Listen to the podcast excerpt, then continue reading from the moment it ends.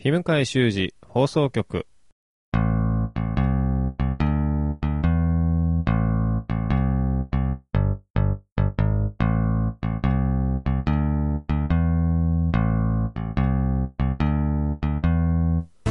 はい、どうも始まりました。日向井修二放送局パーソナリティの日向井修二です。今日もよろしくお願いします。いやー、久しぶりになっちゃいましたけど、えー、久々の収録を進めていきます。えー、今日の、えー内容です。まずはオープニングと、えー、と、先月参加してきました架空のプレ稽古、プレ稽古なのかな？の、え感想というか体験談をお話しします。あと、えテレビアニメ、空よりも遠い場所というものを見たので、えこれの感想も話していきたいと思います。まあ、今回はこの2つですかね。まあ、この後詳しく話はするんですが、架空のプレ稽古、架空のプレ稽古っていうの、まあ、あれは何だったんだろうな、ワークショップとも言い難い、そして普通のお芝居の稽古とも言い難い、なんだか、まあ、不思議な体験だったような気がしますね。で、もう一個が、えっ、と、テレビアニメの空よりも遠い場所。これ、えっ、と、いつだったかな？去年、2018年の1月3月でやってたアニメなんですけど、確か、まあ、その時からもう話題になってたんですけど、僕は残念ながら、えー見ることができなかったと。まあ当時ちょっとね、自分の公演、自分が主催の、えーお芝居の公演とかしたりしてたんで、えー見れなかったので、えまあ、今、今更ちょっと見る機会があったので、それで見たらドハマりしちゃってねって、まあ、それの話をしたいかなというふうに思います。えーっと、で、最初に言い忘れちゃったんですけど、えー改めて、えーこのポッドキャストは僕、日向井修二が創作物、つまり、長書、あ、つまり、小説や映画や漫画やアニメや演劇などの感想を述べるポッドキャストです。ネタバレなどは特に気にしないのでご注意ください。ということで、まあ、注意事項も言ったところで、えー本格的に始めたいと思います。よろしくお願いします。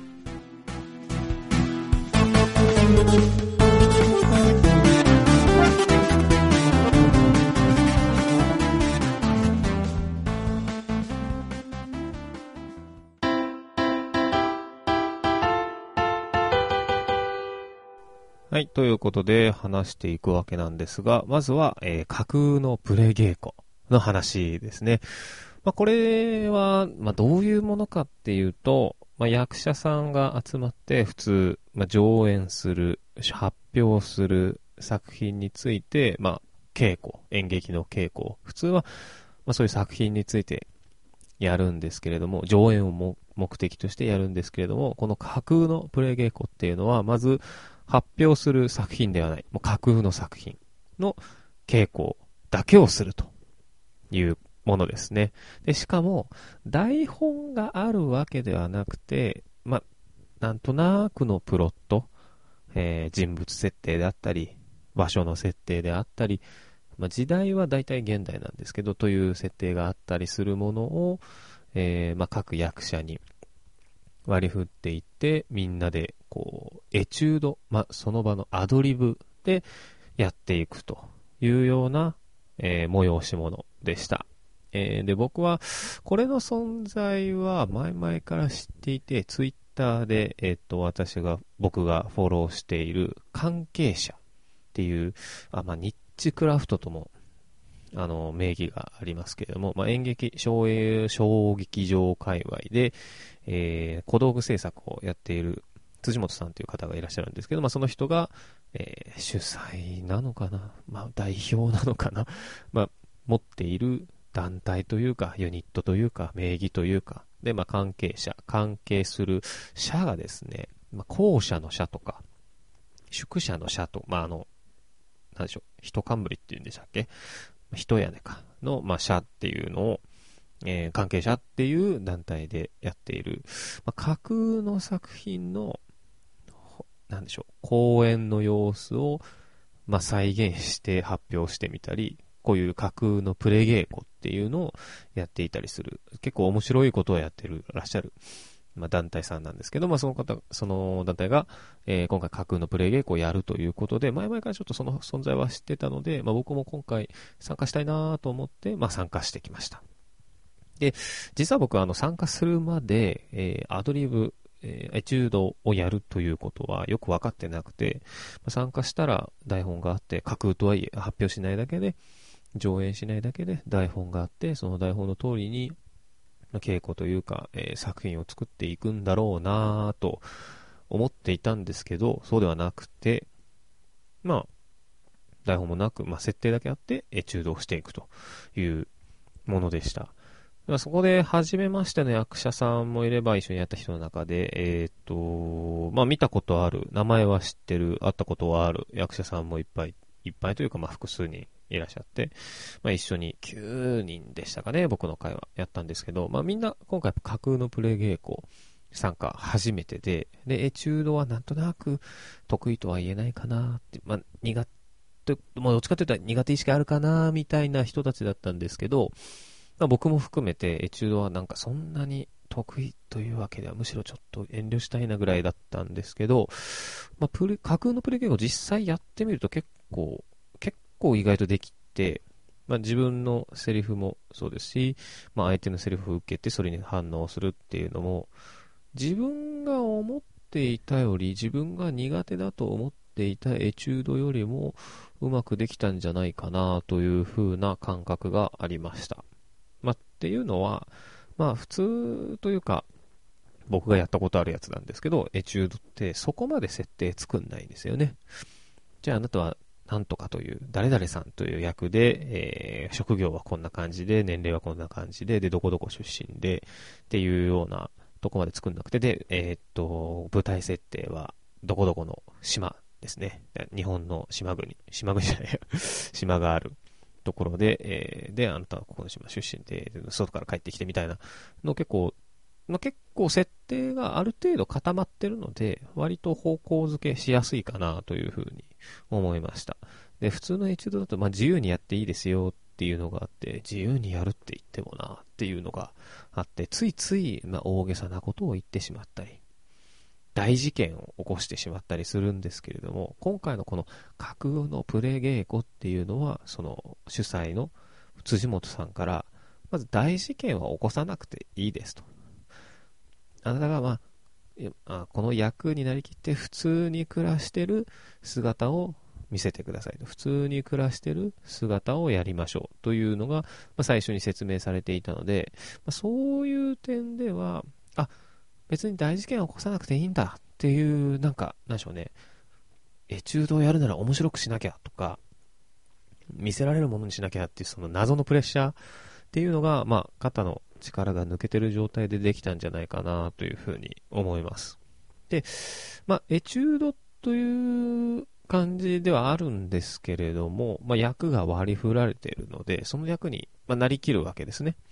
なんですけど、まあ、詳しいセリフがあるわけでもないし、えっ、と、詳しい設定資料があるわけでもないので、まあ、ただ1行ぐらいのやつですよ。なので、まあ、どうしても、こう、自分に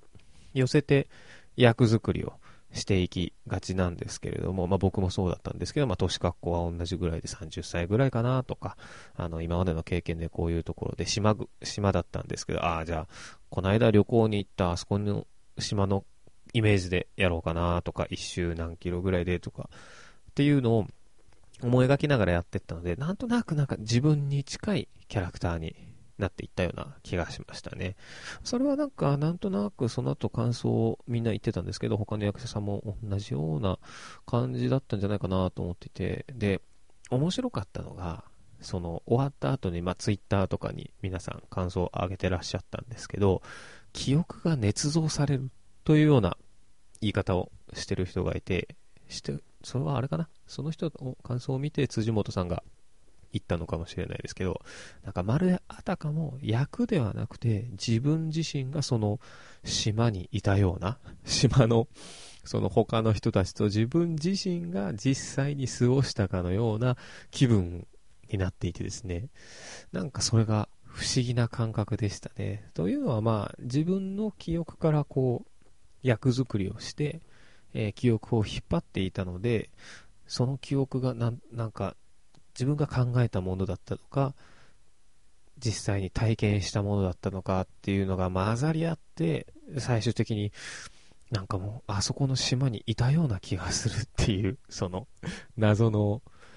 なんでしょうね、捏造された記憶になってたんじゃないかなっていうふうに思います。うーん、いや、でもこれがなんかすごい不思議な感覚だったんですよね。最初にその主催の辻本さんから、まあ、まずは最初に役になり、なるとこ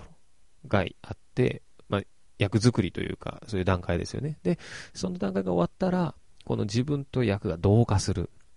同じようになるっていう段階があって、で、それの後はもう自然と自分の言葉として、えー、セリフが出てくる。これはまあ、役を超越してるというんですかね、設定を超越してるというか、そんなまあ3段階があるみたいですね、とは言ってたんですけど、あ、まあ、その、辻本さん自身は役者さんはやらないので、だからそれが、なんか、うん、その片鱗を垣間見たかなというふうに思ったんですよね。まあ実際その、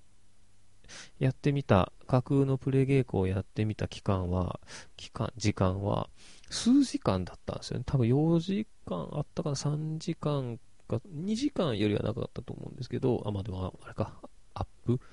の時間もあったからあれなんですけど、でも、その数時間、たった数時間で、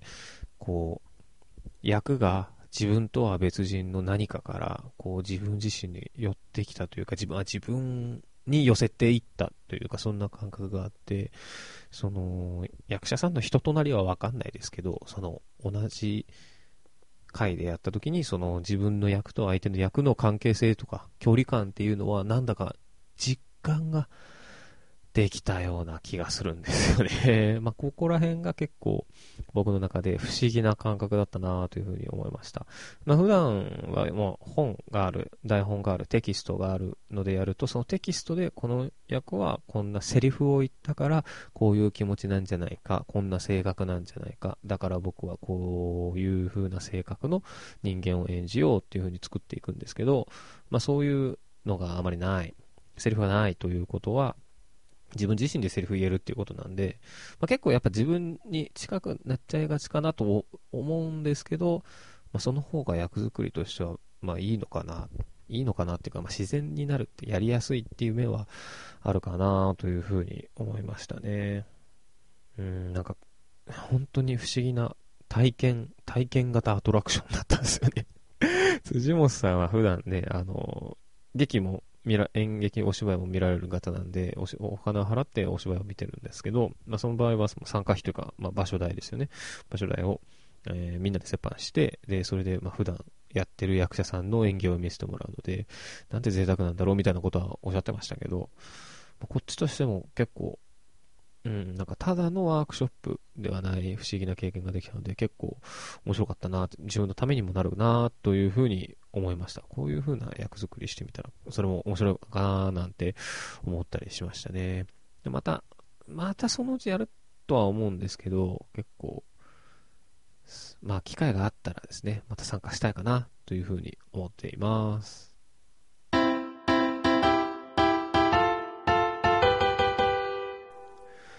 はい、続いて、テレビアニメ空よりも遠い場所の話なんですけども、いや、このアニメ、とてつもなく良かったんですよね。いや、ほんとなんで僕あの時期見てなかったんだろうと思ったら、あの時期、あの自分の思い出迷子の、あの稽古だったり本番だったりしたからなんですけど、や、ま、あの、空よりも遠い場所ご存知ない方は、まググっていただいたりもしてほしいんですけど、まあ、話としては、女子高生が南極に行く話、で、その成長物語みたいな感じなんですけど、うーん、そう、成長も、成長物語なんですよね。なんですけど、なんかもう、主人、まあ、主人公は何かしなくちゃなって、何かしない、何か、高校生になったら何かしたいなって思ってたけど、高校2年生に何もせずになってしまった、決まりっていう女子高生で、で、その、まあ、一緒に南極行く仲間が全員で、え4人、決まり合わせて4人いるんですけど、決まりの同級生でずっと南極行きたいって子供の頃から思っていて、まあ、母親が、あ、違うな、母親が南極調査隊、民間の南極調査隊で、で、南極で遭難して亡くなってしまって、で、それから自分も南極に必ず行くんだ、絶対行くんだって思い続けてる女子高生。と、あと、二人の話をコンビニで、えー、聞いていて、南極に行くことに興味持った、まあ、同い年だけど、高校には行ってない16歳。まあ、17歳なのかな？まあ、高2になるんで、高2なんで。の、えー、女の子と、あともう一人、えー、企画として、えー、南極に民間調査隊と一緒に行くことになっていた、え、子役からずっと芸能界にいる、アイドルなのかな？タレント？女子高生タレント。1歳下の女子高生タレント。まあ、この4人で南極に行く話なんですけど、もうなんか、もう僕本当に全部で13話あるんですけど、毎話毎話、ま、もう1話目からずっと毎回泣いてて、ああ、なんかすごい良かったんすよね。なんか、この、なんでしょう。その女子高生の今ここ感もそうなんですけど、なんか、セリフもグッとくるんすよね。で、大人たちも南極行くにあたって、もちろん高校生だけじゃいけないので、大人たちもいっぱい出てくるんですけど、大人たちの思いもわかるし、いやー、ほんと。で、もう僕、この今更、あの、アベマ TV の有料会員になって、で、あの、最初の1ヶ月お試しだったんですよ。最初の1ヶ月お試しだったんですけど、そのお試し期間で、切るのを忘れていて、え、っと、ま、もう1ヶ月ってなっちゃったので、なっちゃったのまあ、しょうがねえなと思って、本当は何も支払わないで終わるつもりだったんですけど、まあ、延長になったからなんか見てみるかと思って、で、よりもい、あ、通称よりもいって言うんですけど、空よりも遠い場所。よりもいが当時すごい騒がれてたなっていうのを思い出して、で、じゃあ、アベマ TV であるやと思って見てみたんですよ。そしたらもうドハマりですわ。本当延長してよかったって。事故だったけど延長してよかったって思いましたね。で、よりもい、なんだろうな、まあ、まあ、単純に純粋に女子高生可愛いっていうのはもちろんあるんですよ。もちろんあるんですけど、まあ、ストーリーが本当に13話にギュッと詰め込まれてて、テンポも速いし、テンポ速かったのかな？うん。まあ、テンポンポン、ポンポン、ポンポン、なんか、いい感じのストーリーが続いていって、それが本当すごく良かったんですよね。で、僕、好きな話数は忘れちゃったんですけど、まず、まあ、南極行けることになって、で、飛行機で、えー、と、まあ、南極までは飛行機で行かなくて、と、一番一番近くはないか。えー、と、なんだっけな、あれ、オーストラリアの、なんとかかんとかっていう地、ところで最後船、そこに、で、船に乗ってで南極に行くんですけど、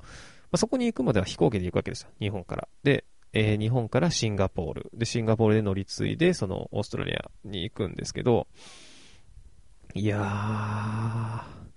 そのシンガポールで、まあ、メンバーのうちの一人、ひなたっていうね、僕、このひなたちゃんが一番好きなんですけど、ひなたが、パスポートなくしてしまうと。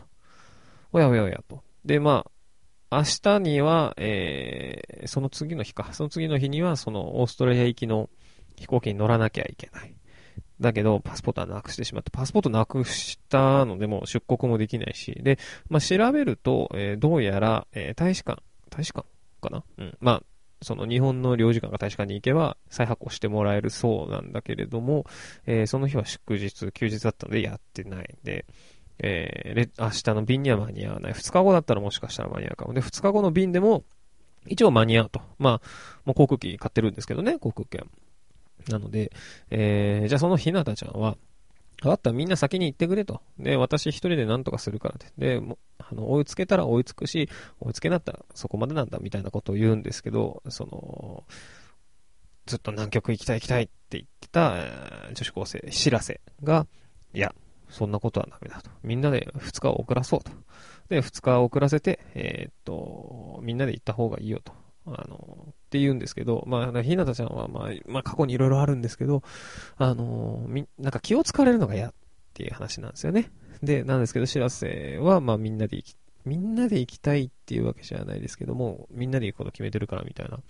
感じで、まあ、二人はちょっと険悪になったりはするんですけど、まあ、それはお互い、いやいや、ごめんね、みたいな雰囲気になる。で、えー、っと、実はしらせは、あの、バイトしてて100万円、その、南極行く費用として、えー、100万円を貯めていて、持っていて、で、それがあるので、まあ、結局、どうしようもないと。で、航空券、あの、もしかしたら取り替えられる券かもしれないから、航空券のカウンター行って見てみようと言ったんです。聞いてみようって言ったんですけど、聞いてみたところやっぱ変えられない券だと。で、そこで知らせが、あの、100万円をもうカウンターに持って行って、もう拙い英語で言うんすよね。あの、4パーソン two days later かな？two days later please つって please change つってなんですが、向こうからノーノー無理だよって言われてるんですけど、まあそれでも100万円出して、席ないかって言うんですけど、まあそこはひなたちゃんを止めるんですよ。その100万円が、その知らせが頑張って貯めた100万円、南極に行くために貯めた100万円だって知ってるんで、いや、そんなことするなよって言うんですけど、でもその知らせが、違うんだと。いいの ?4 人一緒に行くのが私の最優先だから言うんですよね。もうその単価がかっこよくて、ああ、あ、思い出して、良くなってきた。ああ、なんかもう、もう全然見てない人には何のことかわかんないと思うんですけど、ここに来るまでも色々あって、なんか、いや、よかったねってみ、みんな仲良くなってよかったねじゃないですよね。なんかもう、本当に、本当に友達、まあ、知り合った期間は短いんですけど、それがなんか、その知らせは最初一人ですごい頑張ってて、でもその知らせがその他の人と一緒に南極に行くのが今の私の最優先なんだ、つって。100万円もね、ポンと出せる金額じゃないですよ。こう女子高生にとっての100万円なんて。それをもう、ためらいもなく出して、いくっていうのがね、本当に良かったんですよね。で、この話のオチとしては、あネタバレするんですけど、あの、実は、しらせたちが、あの、4人が、あの、シンガポールに着いた時に、あの、ひなたの靴紐が、えー、ほどけちゃったので、えー、一回、しらせにパスポート預けて 靴紐結んで、そのまま持っててもらうっていうし、時があってだから、あの、しらせが、あの、航空券をね、今一人25万円くらいですかね。あの、ビジネスチケットビジネス、ん？ビジネスクラスか。取って、あの、まあ、2日後に帰られたんですけど、それで、そのチケットしまおうとしたら自分のカバンの中で発見すると。日向のパスポートっていう、お家まで最高な、いや、最高にいい回だったんですよね。まあ、100万円は返ってきたんですよね。チケット返して。いや、それ、まあ、それも本当になんかいい感じのオチでよかったですね。で、もう一個が今度大人組の話なんですけど、まあ、民間で結構予算もカツカツで、あの、ギリギリで、えー、行った大人たちの思いが見えるようなっていうのが、その、南極に着くときに、まあ、その氷を、砕氷船、氷を砕く船で行くんですけど、砕き方がですね、勢いつけて、えー、氷の膜、氷が張ってるところに行って、船を乗り上げて、自重で氷を壊す。で、バックして、もう一回、乗り上げて、自重で壊していく、進んでいくみたいなやり方で、それがなんか、いや、なんか話によると、えー、っと、まあ、第二次世界大戦負けてしまった日本は、まあ、嫌がらせなのか何なのか、まあ、純粋に順番が遅かったのか何なのか、もう南極に上陸しづらいところしかもらえなかったんですね。日本はここから、ここ使っていいよと。氷がいっぱい張ってあって、で、その、実際に大陸まではすごい遠いところらしいんですけど、でもそれで、こう、行くぞって言って、こう、氷を砕いて砕いて、結構な距離をえー、氷を砕いていって、で、まあ、そこからヘリポートで飛んでみ、ヘリ、ヘリコプターで飛んでいくんですけど、それがなんか、そう、あのね、予算が、お金が足りなくて、スポンサーも離れてって、まあ、実際ね、前回の、その民間南極調査で、まあ、知らせのお母さんなんですけど、まあ、死人が出てるので、まあ、遭難者が出てるので、まあ、そもそも降りちゃうわけですよね、その、で、そこでお金がない中で、頑張って頑張って、いや、困難でもこうやって切り開いていくんだ、みたいな、その大人の事情というか、大人のその努力とその、ね、船で砕氷船で氷を砕いて砕いて何度もバックはして進んで砕いて少しずつ砕いて道を切り開いていくっていうのがこう、こういい感じでクロスオーバーして、クロスオーバー、フィードバック、なんだ、なんていうの、オーバーラップか、して、ああ、もう、ああ、ぐっとくるんですよね。もうそこでも泣いちゃうし、本当に。いやー、舞は本当に泣くポイントがあるんですよ。僕は結構類線緩い方だと思うんですけど、それも本当に良かった。本当に良かった。いや、だからなんかね、ほん、なんか聞くところによると、2週目、3週目すると、やっぱいろいろ伏線というか対比というかあるみたいで、それがまたいいらしいんですけど、僕一周しかしないんですけど、いや、これね、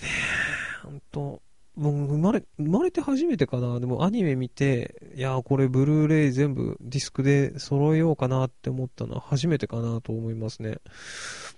いやー、買っちゃってもいいかなと思うんだけど結構高いんだよなま、4全4巻で1個、1万円はしないけど8000円とか9000円とかするんで、4万、3万から4万の間かなって思うと、ちょっと高いかなと思うんですけど、で、実際買った後でちゃんと見るかなって言うと見ないかもしれないなと思ったり、いやーでも欲しいななんか、これは手元に置いておきたいというか、割と僕今まで、まあまあ、まあまあ、まあ、そんなに見てないかな。まあまあ、まあでも、まあまあアニメを見てきて、まあ、好きな作品っていうと化け物語シリーズ、まあ物語シリーズとか、あとまあ次がすごい気になる作品として、な、コードギアス、反逆のルルーシュとかあるんですけど、まああと、魔法少女リリカルナノハのシリーズも好きなんですけど、まあでもなんかこの空よりも遠い場所が今トップな感じはしますかね。ああ、いろいろ、なんかな、ほんと、こう、感想をね、この空よりも遠い場所、通称よりも読みた人と感想をただただ語り合うっていうのをやりたいんですけど、まあそのためにはな、もう一回何度も何度も見て、その、自分の中、心に焼き付けるというか、刻み込まないとって感じなんだよな。いや、なんかこれを見て、これを見てっていうか、なんか、あの、そう、ちょうど、ちょうどそのさい、ツイッターで南極行った人がいたんですよ。その、このよりもいの聖地巡礼で南極行ったぞっていう人が、あの、ロジックパラダイスの、なんだろう、あの人、渡辺さんかな？って言うんですけど、それをツイッターで見て、ああ、そういえばよりも見てないなと思って見たですけど、いや、南極行きたくなりますね。まあ、こんなドラマ性はいらなくて、いらなくていうか、別に必要なくて、実際、何でしょう、この、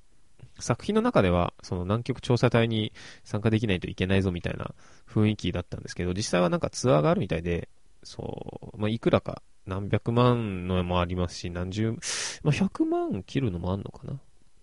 そのロジックパラダイスの人は、200万円ぐらいで言ってましたけど、まあ、まあ、お金出せばいけるらしいんですよね。だから、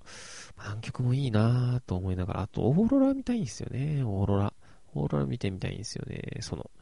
なんすよ。まあ、劇中でもオーロラのシーンがあるんですけど、まあ、それもまたいいんですよ。それもまたいいんですよ。ね。またオーロラがね、いいんですよ。さっきからオーロラがいいんですとしか言ってないけど、あの、これな、なんかもう、ちょっと、ネタバレになっちゃうなぁとも思うので、結構喋ってないところもあるんですけど、まあ、ネタバレを気にしませんと言っときながら、このアニメは何もなく見てほしいので、まあ、だからそういう、まあ、ぜひ見てみて感想をね、僕にくれると嬉しいなというふうに思います、思います。なあなあ、僕、なんか熱量と文字数っていうポッドキャスト、まあ、そのアニメ語りをするポッドキャストがあるんですけど、それ聞いてるんで、そこに投稿しようかな。感想。やっぱ前は感想、こ第1話ここが良かったですみたいなの詳しい感想、詳しい感想をね、うん、書いて送りたいので、やっぱな、ブルーレイ欲しいな買っちゃおうかななんて思ってるところです。今んとこ僕の人生の中でベストアニメになってるので、そうだよな、ベストアニメだったらな、ブルーレイ買ってもいいよな、っていうふうに思ってます。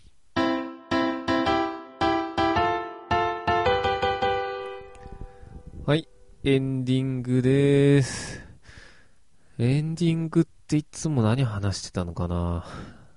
もうなんか久しぶりすぎて忘れちゃったけど、えー、あ、そうか、えっ、ー、と、日向修二放送局では皆様のご感想を、えー、募集というかお待ちしております。感想はですね、ツイッターの、えー、アットマーク、修二アンダーバー日向井 shuji アンダーバー himukai または、えー、っと、メールアドレス、修二ひむかいアットマーク gmail.com shuji mukai アットマーク gmail.com まで送っていただけると、えー、喜びますと。あ今回メールアドレス変わりました。新しいね、習字品向かいアットマーク gmail.com っていうのを取りましたので、こちらまでどしどし送っていただけるととても喜びますので、えー、励みになりますので、何卒よろしくお願いします。